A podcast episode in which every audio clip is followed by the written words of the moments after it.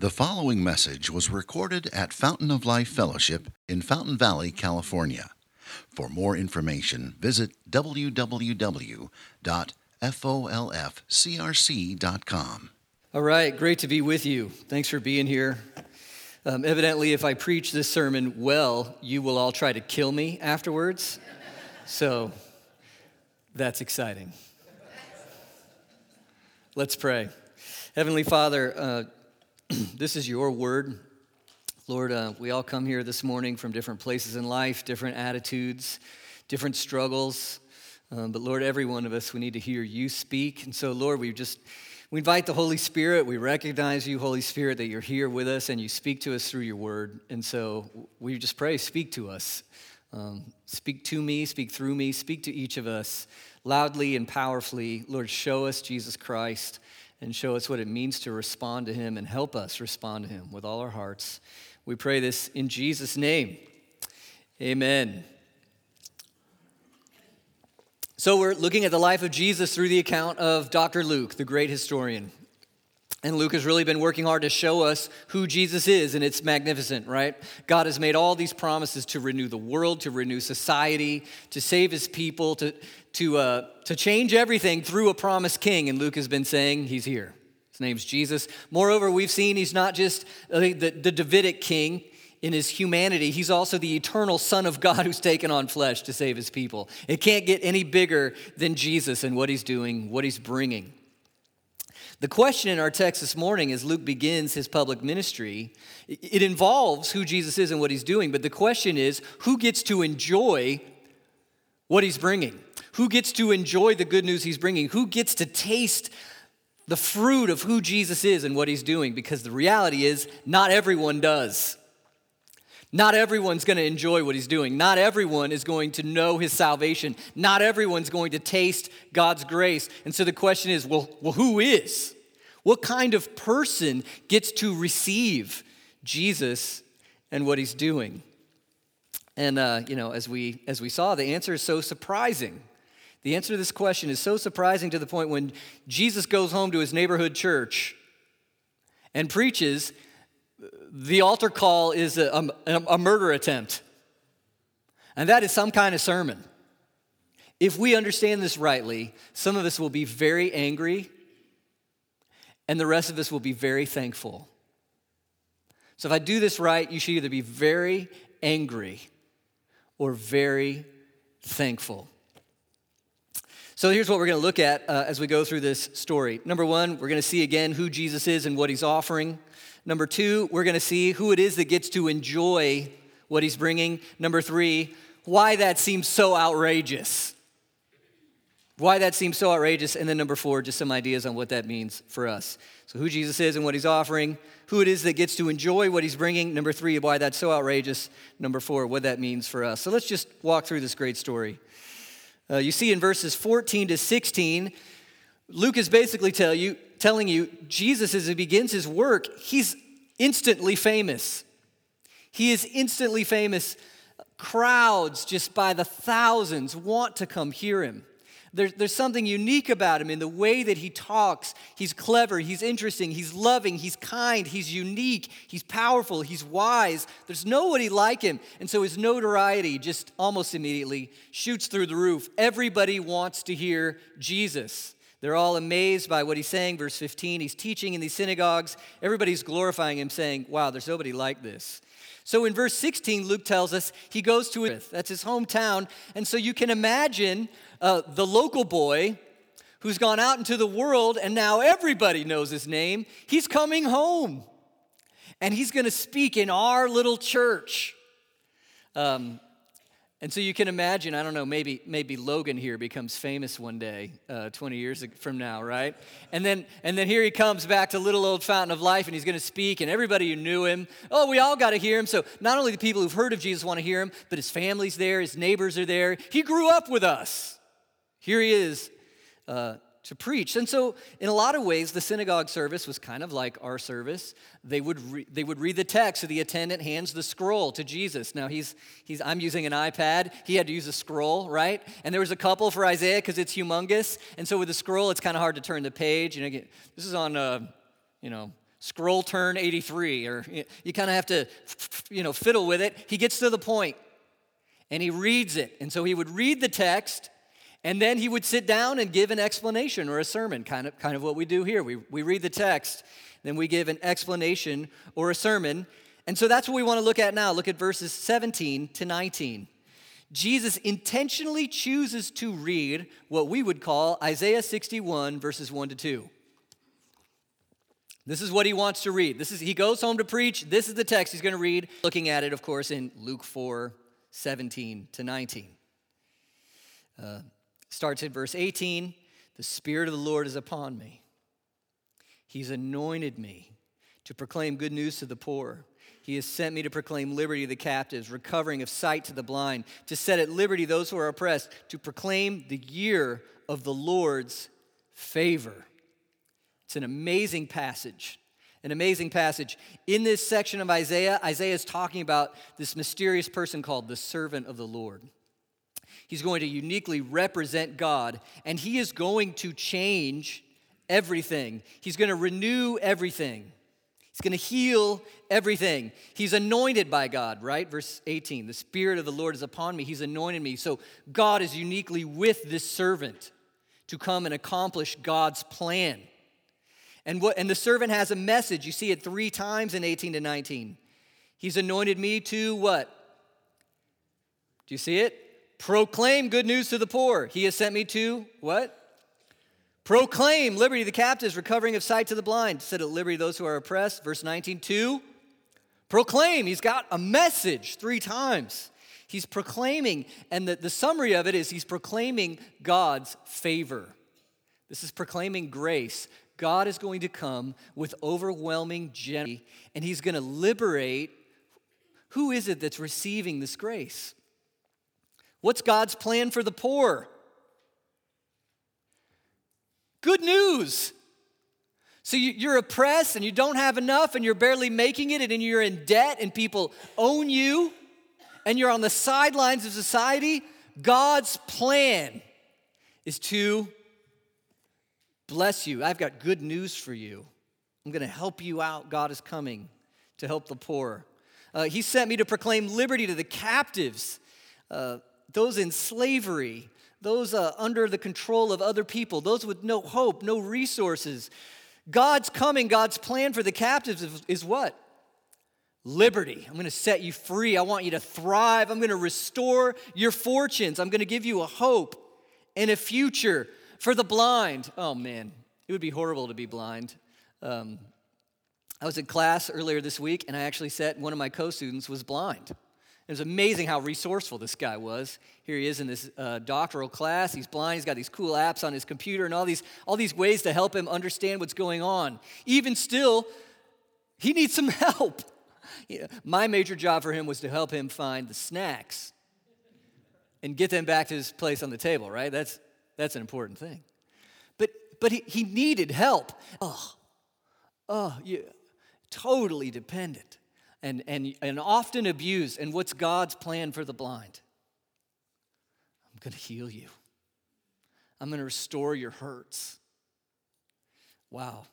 Recovery of sight to blind, to set at liberty those who are oppressed, to proclaim the year of the Lord's favor. A lot of commentators and scholars see a reference here to the concept of Jubilee. Have you heard that? Have you heard of that concept? Concept of Jubilee, if you want to read about it at home, it's in Leviticus 25. Leviticus 25. Imagine this, okay? Life happens, we're in a broken world, people are in debt. Some rise to the top, some fall to the bottom. Some lose their inheritance.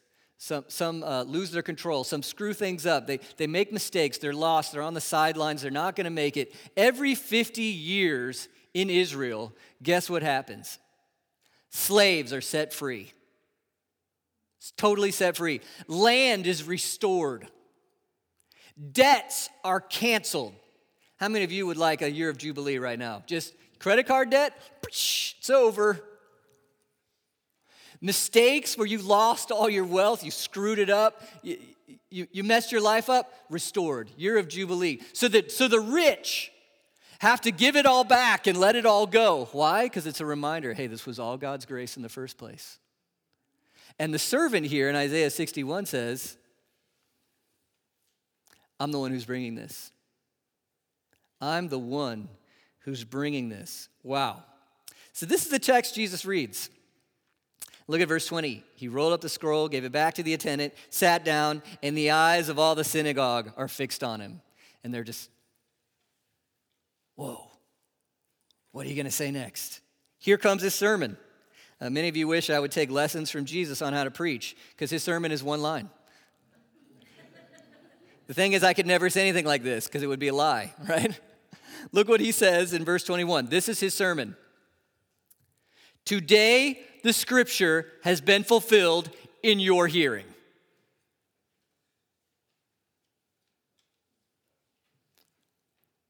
Wow. It's surprising on a lot of levels. Number one, who is Jesus claiming that he is? I'm the servant of the Lord.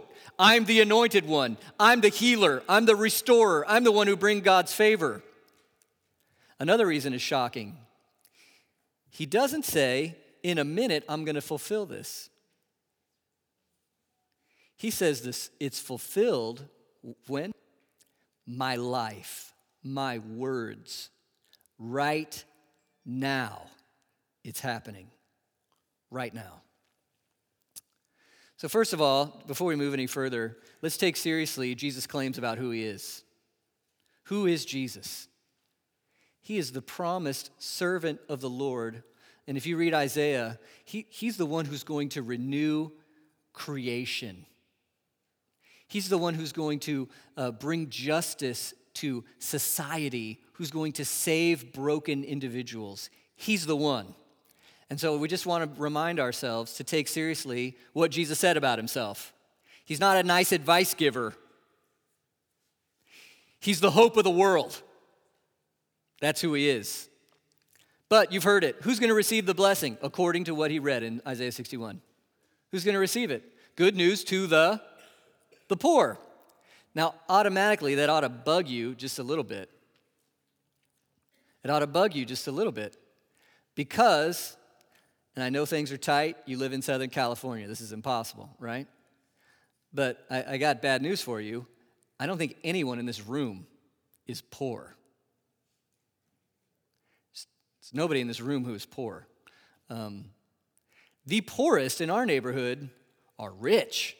Already you get, you get yourself in a headache. And if you're reading uh, books about the church and justice, this, this is like quoted every other page, this verse.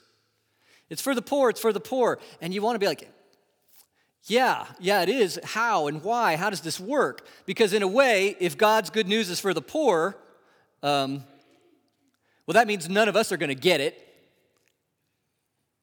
Number two, that means you wouldn't want to help the poor because they'll lose their salvation. That's too strict, right? That's too literal to say, well, it can't only be, it can't only be economics. Economics have to be part of it because you're talking about oppressed, you're talking about lost, you're talking about the marginalized. But it can't only be that because, well, that would, just wouldn't make any sense on so many levels. His good news is to the poor, but, but how so? In what way? Anyway, we're going to get there. Jesus is going to tell us. Before we get there, how does the crowd feel about his sermon? I think they're really happy because it was so short. Um, they're really happy because they're proud of Jesus. Look at verse 22. They all spoke well of him and marveled at the gracious words that were coming from his mouth. And they said, Is this not Joseph's son? So, so how do they like him so far? They think he's great. This is great. You're a great speaker. The crowds love you. Wouldn't you be kind of proud if one of your own local boys made it big and, and, and then he came back and you were like, wow, can you believe it's one of our guys? I mean, what, what, what's the thing you say about Nazareth? In the Gospels, the people say, Can anything good come out of Nazareth, right? Nazareth is like Bakersfield, or I don't know. Uh, do things do good things come from that place? I'm sorry if you're from Bakersfield. Um, does anything good come? Actually, I was born in kind of that area of California, so that tells you a lot. Um, can anything can anything good come from that? And here they are. We're like, the servant of the Lord is from our town. Did you hear the bro? Did you hear him preach? This is great. But here's what happened Jesus has read the text, he's claimed to be fulfillment. Their assumptions are left untouched. Their assumptions are left untouched. Now, where do they live? Nazareth. Does that tend to be a powerful upper class community? Not at all. So, how do they see themselves right now? Who are the poor in their mind? We are, obviously. Aren't they dominated by Rome right now and, and taxed out of their brains? and, and, and abused and demeaned by the, the powers, right? The injustices of Rome upon Israel are, are epic. Aren't they controlled by a corrupt priesthood? And, and Herod the Great, he's corrupt.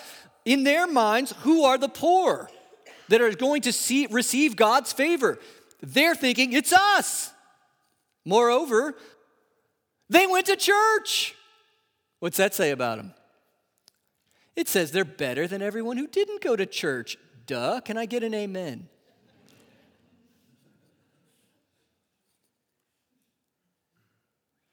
They're the poor, they think. They're going to receive God's favor. And what will that look like when it comes? Well, Caesar will get kicked in the teeth, right? And finally, we'll get a new Davidic king who will reign over Israel. Let's do it. They're ready. Let's go. And Jesus is about to tell them that all their assumptions about who they are and their enemies are totally and absolutely wrong. They're misreading the entire text, they're getting the wrong idea. And so he now has to step in and cause disruption. He has to show them the truth of what's going on. Look at what he says in verses 23 to 24. He gives them a little warning. Sermon part two. He said to them, Doubtless you'll quote to me this proverb Physician, heal yourself. What we have heard you did in Capernaum, do here in your hometown as well. And he said, Truly I say to you, no prophet is acceptable in his hometown. Uh, he's going to challenge them prophetically. And he's telling them ahead of time, they're not going to believe him. They're not going to believe him. Look now at Jesus' definition of the poor. We're going to find Jesus' definition of the kind of person who receives God's favor. Because the big question is, right, what does it mean to be poor and receive God's blessing? What does it mean? Jesus is about to tell you. Look at verse 25 to 26. In truth, I tell you, there were many widows in Israel in the days of Elijah when the heavens were shut up three years and six months, and a great famine came over the land. And Elijah was sent to how many of those? None. None of them but only to Zarephath in the land of Sidon to a woman who was a widow. Did all the poor widows, uh, who's poorer than a widow in Israel during the famine? Oh, sweet mercy. It's awful. Did they all get a visit from Elijah? No. If you read the story, it's in the book of Kings. Where does he go? The widow of Zarephath in the land of Sidon. Well, what do you know about her? Well, she's totally powerless. She's poor. She's an outsider. What else do you know about her? What, who does she worship? Idols. What's her lifestyle been like all growing up? Sinful. She's a Gentile, not a Jew. She's been living the wrong way. She's an, she hasn't been to the temple. She hasn't offered sacrifices. She, she doesn't know the Bible. She's a Gentile. Where did Elijah go? To her. How much does she deserve from God? How much does he owe her? What did, what did Elisha, Elijah pass up on the way to her? Lots of, of religious Israelite widows. What's, what's changing in this category of the poor now? At, at least an Israelite widow, right? She would deserve some blessing from the prophet because she's an Israelite. Whereas that Gentile widow, mm, maybe you get to her later if everybody else is covered. Because she's an outsider, she doesn't deserve it. And where does the prophet go? And if you read that story, when he speaks to her and he, and he makes a big claim, Elijah does to her, how, what is her response? Do you remember? She humbles herself and believes the word of the prophet. So, while all Israel is becoming more and more apostate and not listening to the words of the prophet, guess who listens? This outsider, Gentile widow, she listens, and guess who receives God's favor? She does. Is there economic poverty here? Social poverty here? Absolutely. But is there more than that? Is there a spiritual poverty that says, I'm not enough in myself, I need you? I'm going to believe. Yes, indeed, there is. Look at the second example Jesus gives of the poor. This will really blow us all up. We don't know what to do after this. Look at verse 27. There were many lepers in Israel at the time of the prophet Elisha, and none of them was cleansed but only Naaman the Syrian. This would have fired them up. What do you know about Naaman the Syrian? Well, number one, he's a Syrian. In Syria are constantly at war. Number two, he's a Syrian general. Is he rich economically or poor economically? He's rich. Is he an outsider to social structures or is he at the top of social structures? He's at the top. Is he kind of a good guy or is he kind of like a general of ISIS? He has murdered people. He's, he's rampaged villages. He's taken people into slavery. He's wicked. He is powerful and wicked and a Gentile sinner. And he's Jesus' version of the poor who receive God's blessing. There were lots of lepers in Israel. Lots of them. Which leper should we heal first? Come on, these are Israelite lepers. They deserve something from God. And we're going to skip those. And, and guess who Elisha is going to cleanse?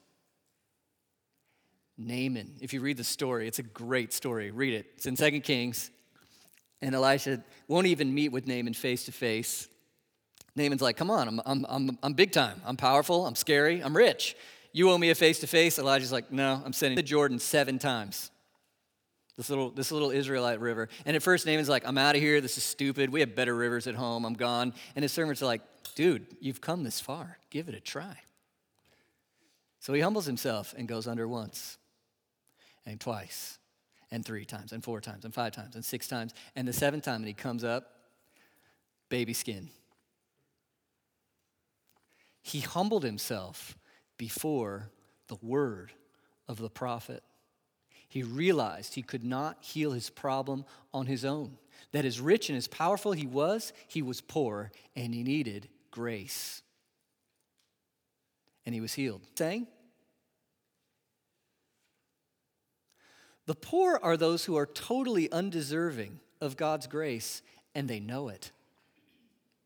And they know it, and so they receive it. Look what Jesus says in Luke 5:32. It helps give us a clear picture of what's going on here. Luke 5:32. I have the righteous. Do you hear this? If you're spiritually rich, or are spiritually middle class, let's say. And you're like, I have some things to offer God. I'm a good person. Look what I've accomplished. I, on my own, I have some righteousness without dependence on God. I'm good, I can do it. Jesus says, Oh, that's interesting. I didn't come for you. If you think you're good without total dependency on my favor, you don't know how bad you are.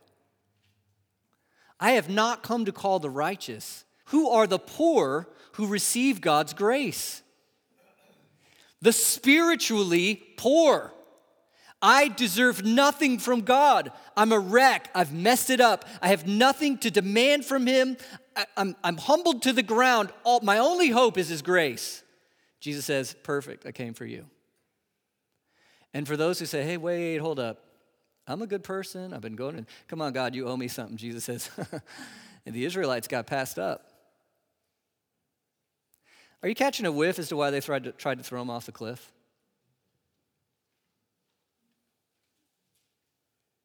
They assume they're the poor who are going to receive God's favor because, of course, they're Israelites. They're a church. Look, they're good. They're spiritually middle class.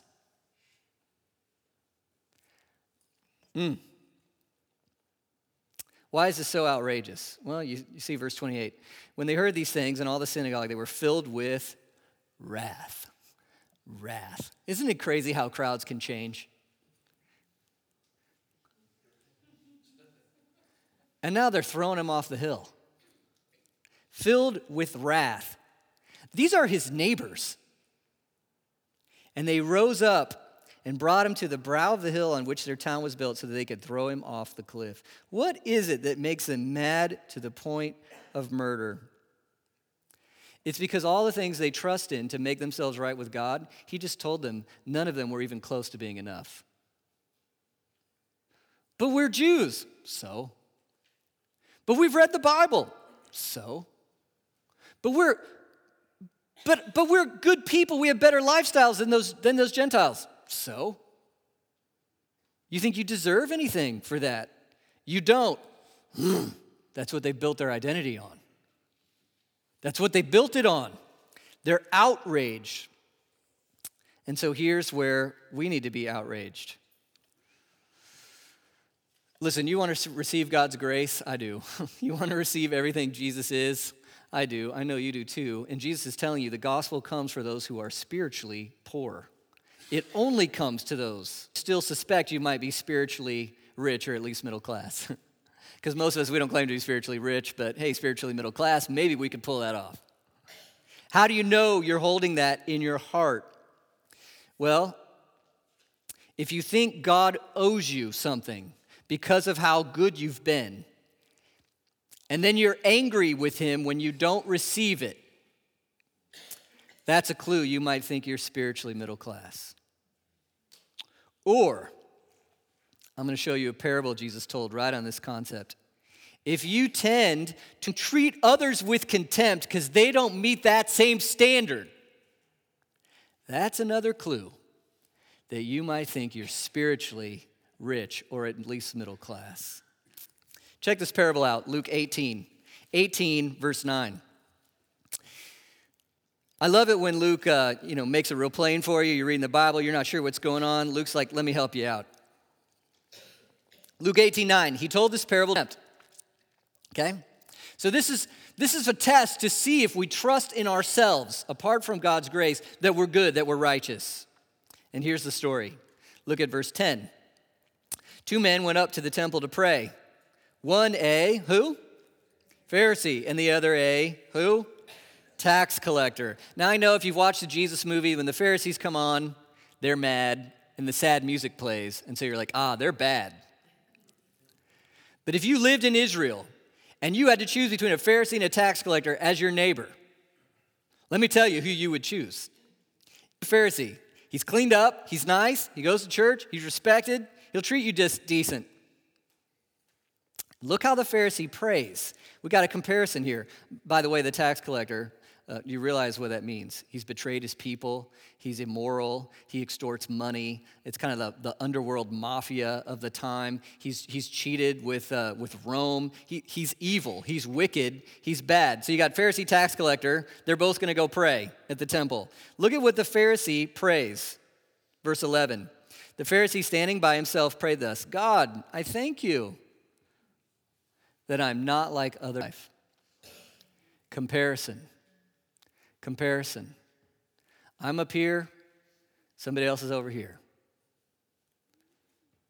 I thank you that I'm not like other men, extortioners, unjust, adulterers, or even like this tax collector. I fast twice a week. I give tithes of all that I get. He's not lying. He's not an extortioner. Tithe all that he gets. He really does. Look at verse 13. How does the tax collector pray? This is the bad guy, right? We heard the good guy pray. Now we're going to hear the bad guy pray. Verse 13. But the tax collector standing far off, what? He would not even lift his eyes up to heaven, but beat his breast, saying, God, be merciful to me. I'm a sinner. Is there, is there anybody else in the tax collector's mind? It's just God. And how does he know he stands before God on his own? He's toast. He's got nothing. Only cry is what? Have mercy on me.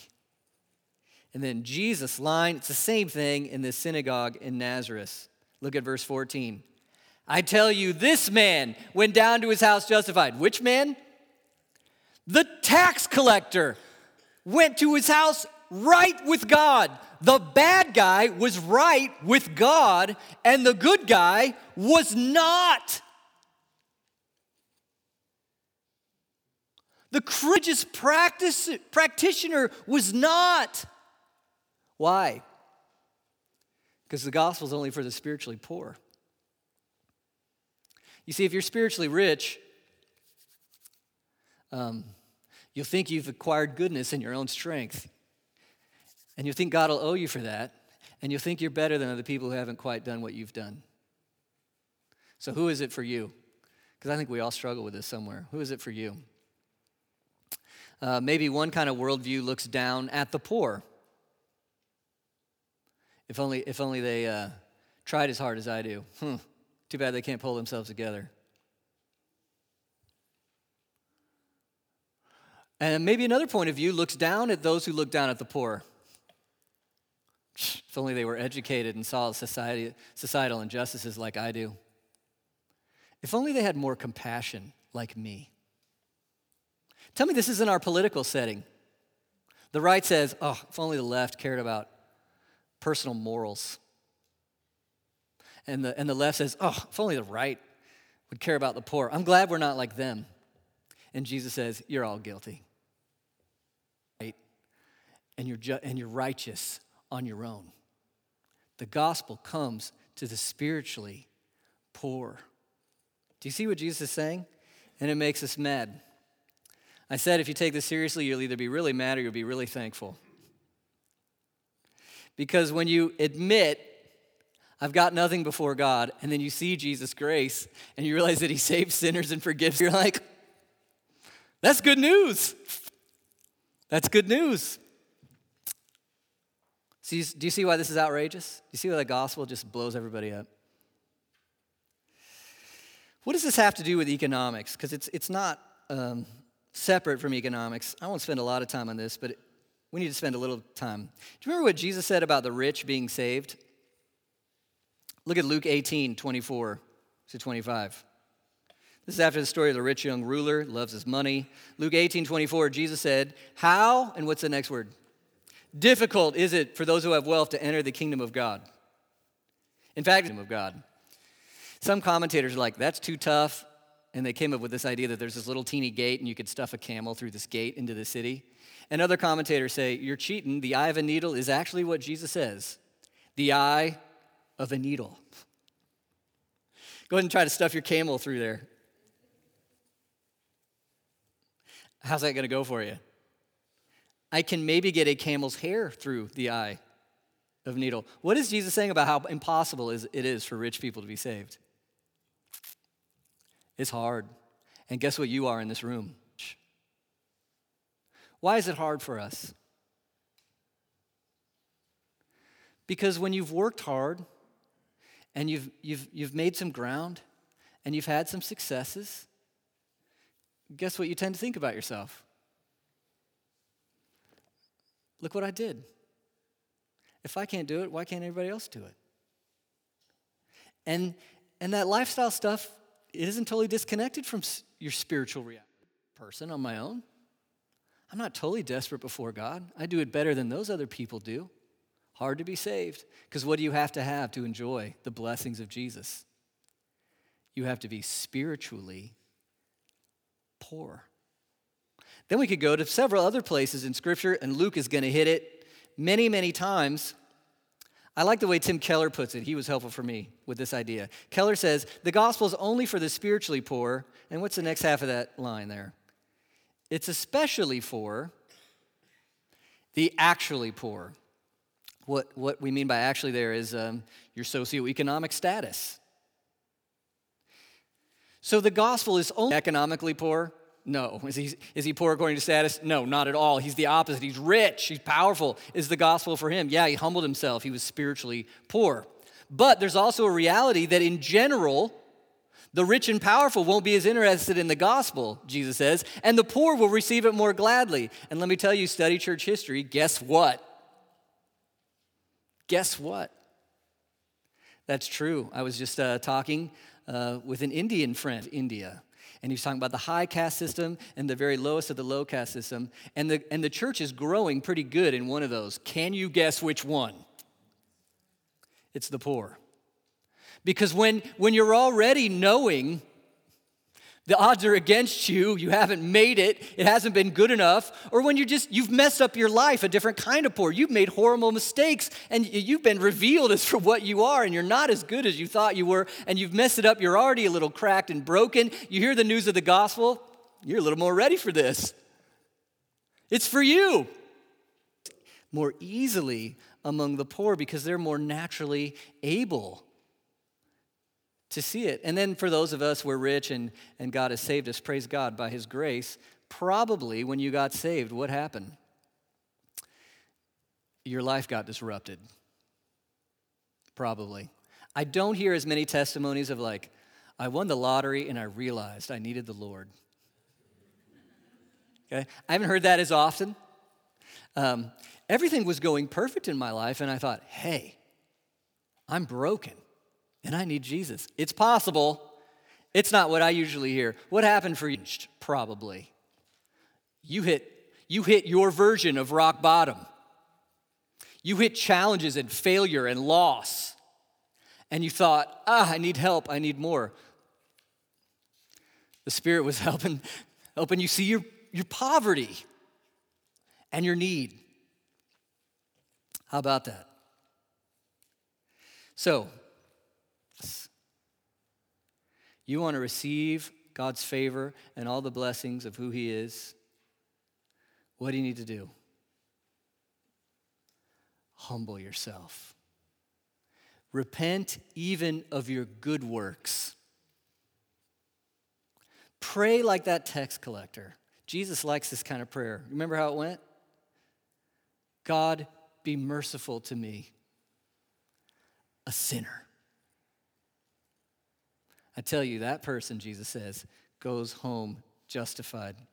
Let me give a few, uh, just wrap this up with a few pieces of ap- application. Verse 18, back into Luke 4, verse 8. He sent me to proclaim liberty to the captives and recovering of sight to the blind. Now, Jesus is going to heal blind people, isn't he, in the Gospels? Like physically blind people, is going to heal them. But the blind becoming sight all through the Bible that's a metaphor for far more than just your eyeballs working. Blind to the sight is coming awake to the reality of who God is and who you are, and seeing life through His Word. And that's really, can you see? Can you see? Jesus' hometown couldn't see who he really was and who they really were before God and what they needed to do. They couldn't see it, they were blind. And part of God's favor is to open our eyes so, the first thing to see see your poverty, your spiritual poverty, your absolute hopelessness without the grace of God for you in Jesus Christ. I want to ask you this question, you know, that, that, old, that old preacher question. If you died tonight and stood before the Lord, and he said, Why should I let you in? An example, okay? It's a preacher thing. What would you say? It's a test of your heart. Why do you belong here in God's presence? Well, did you see how much money I gave? Did you see how many times I went to church? No. Oh, did you see the denomination I'm a part of? No. But did you but did you see what I did? Did you see how many people? No. But I was better than that person, especially no. Because Naaman's gonna be there, right? I was better than him, and Naaman's like, I'm in, man. What's your answer? My answer is gonna go something like this. See that guy, Jesus? That's my answer. Why should I let you in? Him, Jesus. Only hope, Jesus, Jesus, Jesus, His life, His death, His resurrection. That's why. I'm poor without Him. What do you have without Jesus as far as getting you right with God? Come on, church. Nothing. Nothing. Land right there. nothing. Is he enough for you, even if you come with nothing? Oh, yeah. I love how, when he quoted from Isaiah. Did you know this? Back in, uh, he's, he's quoting from Isaiah 61, he says, To proclaim the year of the Lord's favor, and then he stops. And he stopped mid sentence, which is kind of a no no for reading the Bible, right? I'm, I'm out of context. You know what he skipped? Look at this Isaiah 61, verse 2. To proclaim the year of the Lord's favor and what else? The day of vengeance of our God. Why didn't he quote it? Is Jesus afraid to talk about the wrath of God? He's worried about what people will think. Yeah, no, we saw that. Why doesn't he quote it there? He's given you a hint already. He's coming twice to do two different things. And on this, this time, he'll do that next time. This time, he came to take the wrath of God upon himself. So see your spiritual need and see Jesus' grace for you on the cross. See Jesus' grace for you on the cross. As you come, like that tax collector saying, Have mercy on me, a sinner, see the cross. Which one of your sins has Jesus paid for there on the cross? Come on. Come on. All of them? What about that really bad one that still stings when you think about it? That one too? What about the one that happened yesterday you shouldn't be doing now that you've been a Christian this long? Did he die for that one too? The, the time you burnt that bridge, the time you really hurt that person, all of them? Yeah, all of them. Jesus came to proclaim the Lord's favor. Were you the outsider? Were you the tax collector? Were you the one who messed it up? Were you the, were you the fraud? Were you the hypocrite? Hey, good news. Good news. The year of the Lord's favor. All debts are paid, all debts are canceled. You're welcome back in through what Jesus did on the cross. See Him. Last thing to see See the poor, the economically poor.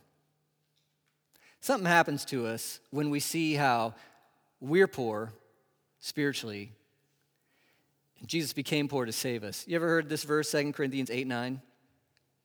2 Corinthians 8 9. For you know the grace of our Lord Jesus Christ, that though he was rich, yet for your sake, what did he do? He became poor, so that you, by his poverty, might become rich. It's a picture of the gospel, isn't it? He became poor. He took character of his kingdom. He made himself poor for your wealth, spiritual wealth. What's going to happen in your heart if you believe that?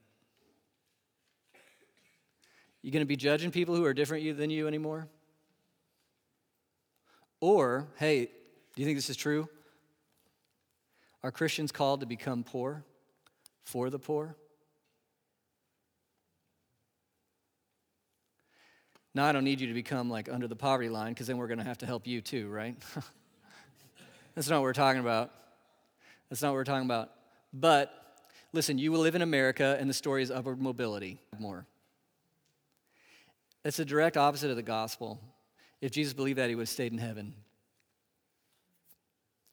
Is there a way that Christians are called to become poor for the poor?